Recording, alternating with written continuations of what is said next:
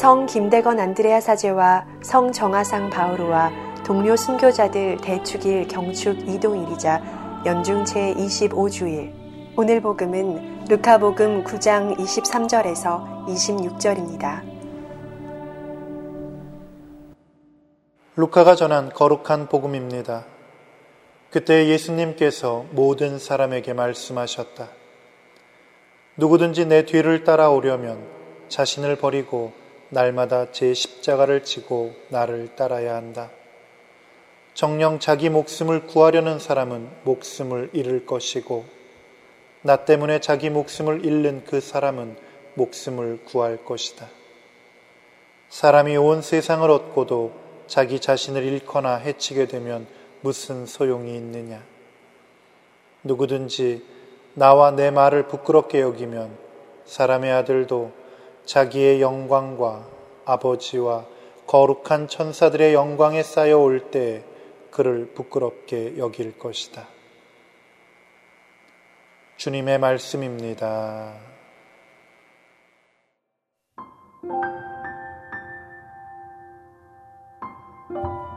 교구장 수석비서 허영현 마티아 신부의 생명의 말씀입니다.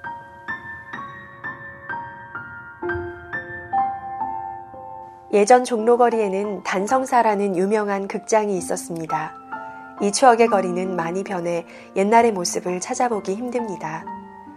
지금은 종로 3가 소방서와 파출소 앞에 좌포도청터라는 표석이 우두커니 자리 잡고 있습니다.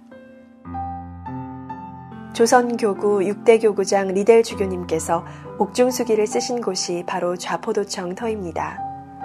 이곳은 조선시대 죄인들을 잡아두었던 곳인데 천주교 박해 시기에 리델 주교님께서도 죄인으로 잡혀 좌포도청에 수감되셨습니다. 1878년 1월 28일 리델 주교님은 5개월 동안 옥중에 갇혔으나 북경 주재 프랑스 공사의 교섭과 중국 정부의 주선으로 6월 5일 옥에서 풀려나 7월 12일 만주로 추방되었습니다. 주교님의 회고록을 보면 130여 년 전 조선 감옥의 모습을 생생하게 확인할 수 있습니다. 리델 주교님은 당시 감옥을 지상에 존재하는 지옥의 상 중에서도 가장 잔혹한 것이라고 표현했습니다. 더위와 추위, 환기가 안 되는 좁은 공간, 초라한 식사로 인해 건강을 잃은 수감자도 많았습니다. 리델 주교님은 조선 입국을 준비하며 그의 형수 레오니에게 다음과 같은 내용의 편지를 보냈습니다. 저는 가슴에 십자가를 지니고 있지만 그리스도를 본받아 조만간 그 십자가를 어깨 위로 짊어지려 합니다. 그 십자가를 늘 제 가슴 속 깊이 새겨 간직하며 조선 백성들 한가운데에 그 십자가를 단단히 심어 그 백성의 마음속에서도 자리 잡을 수 있기를 바랍니다. 이렇게 많은 외국의 선교사들과 선배 신앙인들이 혹독한 감옥 생활을 지내고 심지어는 죽임을 당하면서도 주님의 복음을 이 땅에 전해 주었습니다. 우리가 지금은 마음껏 신앙생활을 할 수 있지만 이 평온함 역시 많은 이들의 희생의 대가라는 사실을 결코 잊어서는 안 됩니다. 예수님은 제자들에게 일러두십니다. 누구든지 내 뒤를 따라오려면 자신을 버리고 날마다 제 십자가를 지고 나를 따라야 한다. 물론 신앙의 자유가 보장된 오늘날에는 하느님을 믿는다고 해서 순교를 당하는 일은 없습니다. 그러나 세속 안에서 살아가는 신앙인의 삶은 어쩌면 순교의 삶인지도 모릅니다. 왜냐하면 주님을 따르는 삶 자체가 주님을 증거하는 것이고 일상적인 신앙생활이 순교의 삶이 되어야 하기 때문입니다. 그래서 현대의 삶 속에서 충실하게 순교의 삶, 증거의 삶을 사는 것이 과거의 순교 못지않게 무척 어렵고 힘든 일이라고 할 수 있습니다.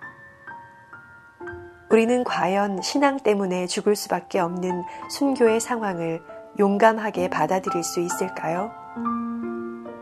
예전에 신학교 교수 신부님께서 순교에 대해 이렇게 말씀하셨습니다. 우리에게 순교할 상황이 닥치면 누가 순교를 할지 배교를 할지 아무도 장담할 수가 없다. 다만 분명한 것은 순교는 하느님의 은총으로 이루어진다. 미약한 우리 인간도 하느님이 도와주시면 순교를 할 수 있는 것이다. 그렇습니다. 인간에게 불가능할 것 같은 순교도 하느님이 도와주시면 가능한 것이 됩니다.